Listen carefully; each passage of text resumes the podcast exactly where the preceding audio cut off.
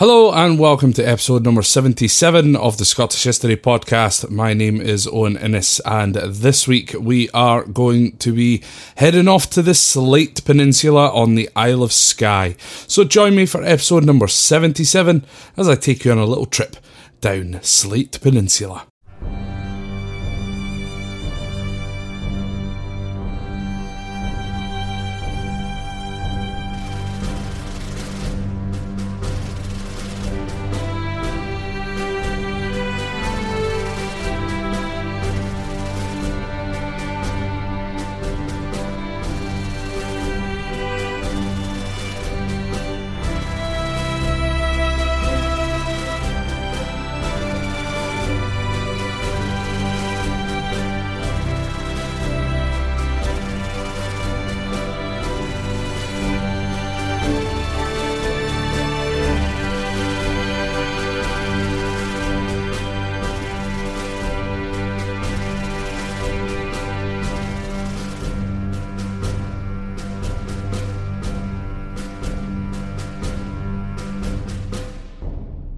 So now we're moving on to the Sleat Peninsula, which is spelled S L E A T, but is pronounced as Slate, uh, which is um, likely the other part of Skye that you would arrive onto, as it is here where we have the ferry terminal of Armadale, which you would arrive at from Mallaig on the mainland. I'm very familiar with the ferry from Mallaig to Armadale and vice versa, as this has been a journey I've been doing at least once a week uh, for my job um, as a tour guide, of course. Uh, not gonna lie though, the first time in my life that I've ever felt seasick was just about three weeks ago when I was travelling from Armadale to Mallaig. That sea was pretty damn rough, folks. Anyways, the name Sleat originates uh, from Old Norse, as of course much of the place names on Skye and the other islands. Uh, it means smooth or even, um, which, when you look at the landscape of Sleat in comparison to the rest of the Isle of Skye, makes sense as there's no mountains here. And overall, Sleat is pretty flat. The land here is also quite fertile in comparison to the rest of Skye, and the peninsula is around 13 miles or 21 kilometres in length. Sleat is also referred to as the Garden of Skye. So, if we start off with Armadale, uh, the name Armadale once again comes from Old Norse meaning elongated valley. The main features of Armadale, besides the ferry terminal, uh, are the Armadale Castle and Gardens and the Gaelic College, which is Sabhal Mòr Ostaig. The Armadale Castle was the former home and seat of the Clan MacDonald of Sleat. The first building that was built here was a mansion house in 1790, but in 1815, a baronial style castle, uh, which is not defensive in nature but uh, more for show, was built next to the house. This was designed by a man called James Gillespie Graham, who is also responsible for designing St Andrew's Cathedral in Glasgow, as well as St Mary's Cathedral and the Highland Tolbooth Church in Edinburgh. In 1855, however, a fire destroyed much of the old mansion house, and some further additions were made to the buildings in 1858. The MacDonalds of Sleat abandoned the property in 1925, and the place unfortunately fell into ruin. The property is now owned by the Clan Donald Lands Trust, who bought it as well as its 20,000 acre estate in 1971. The Clan Donald Lands Trust now operate the property as a museum and keep the gardens kept well as a tourist attraction. Also at the property is the Museum of the Isles, which tells the story from the point of view of the Clan Donald.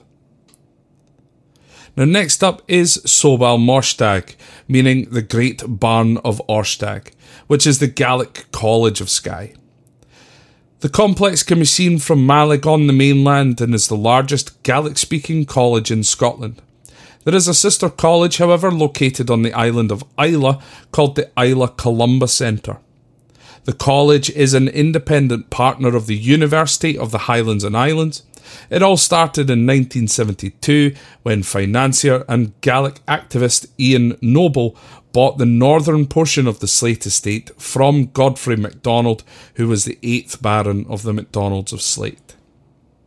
Now, Iain Noble was also involved in the foundation of the Gaelic Whiskies, which is ran from the nearby hotel Eilean Iarmain at Isleornsay. Now, Isleornsay is just the English translation of Eilean Iarmain, and this was a very popular tourist spot in the 17th and 18th centuries. In 1820, the pier at Ornsay was built to house a large fleet of herring fishing boats and also accommodated steamships that were travelling via the Crinan Canal from Glasgow to the island.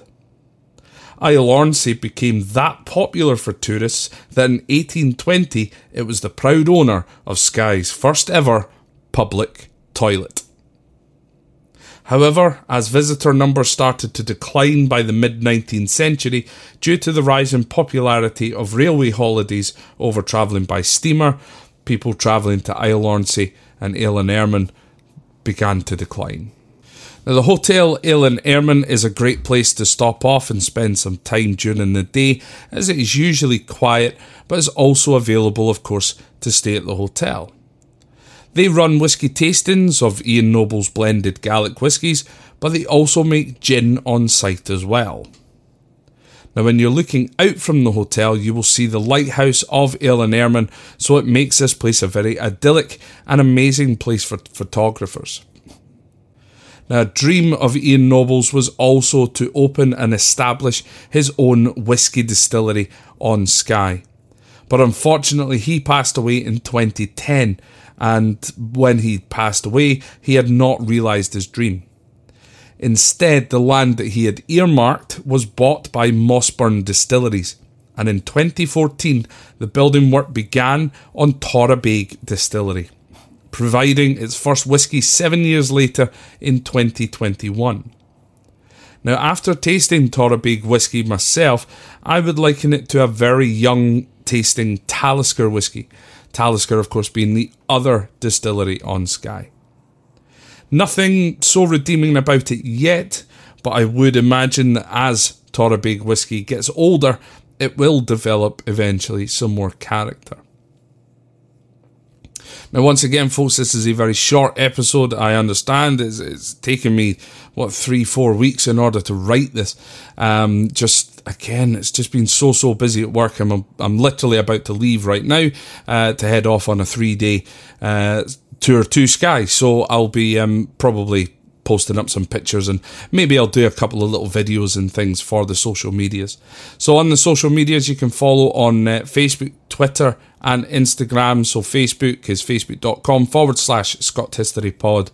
And uh, for Twitter and Instagram, it is at Scot History Pod. If you want to email me, i am aware I've got quite a lot of emails to get through at this moment in time, but if you want to email me for any reason, uh, please feel free to do so on scothistorypod at gmail.com, alternatively through my website, which is scothistorypod.com.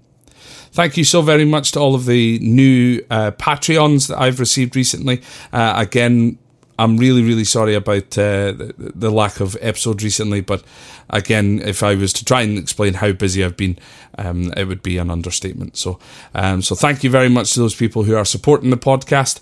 Um, and uh, if you would like to do that, you can also do that via patreon.com forward slash Scot History Pod. So, once again, folks, it's been great getting another episode out to you, and I will have another episode out to you as soon as I possibly can as we continue our little road trip around the Isle of Skye. So, thank you very much for listening, and I'll speak to you again next time.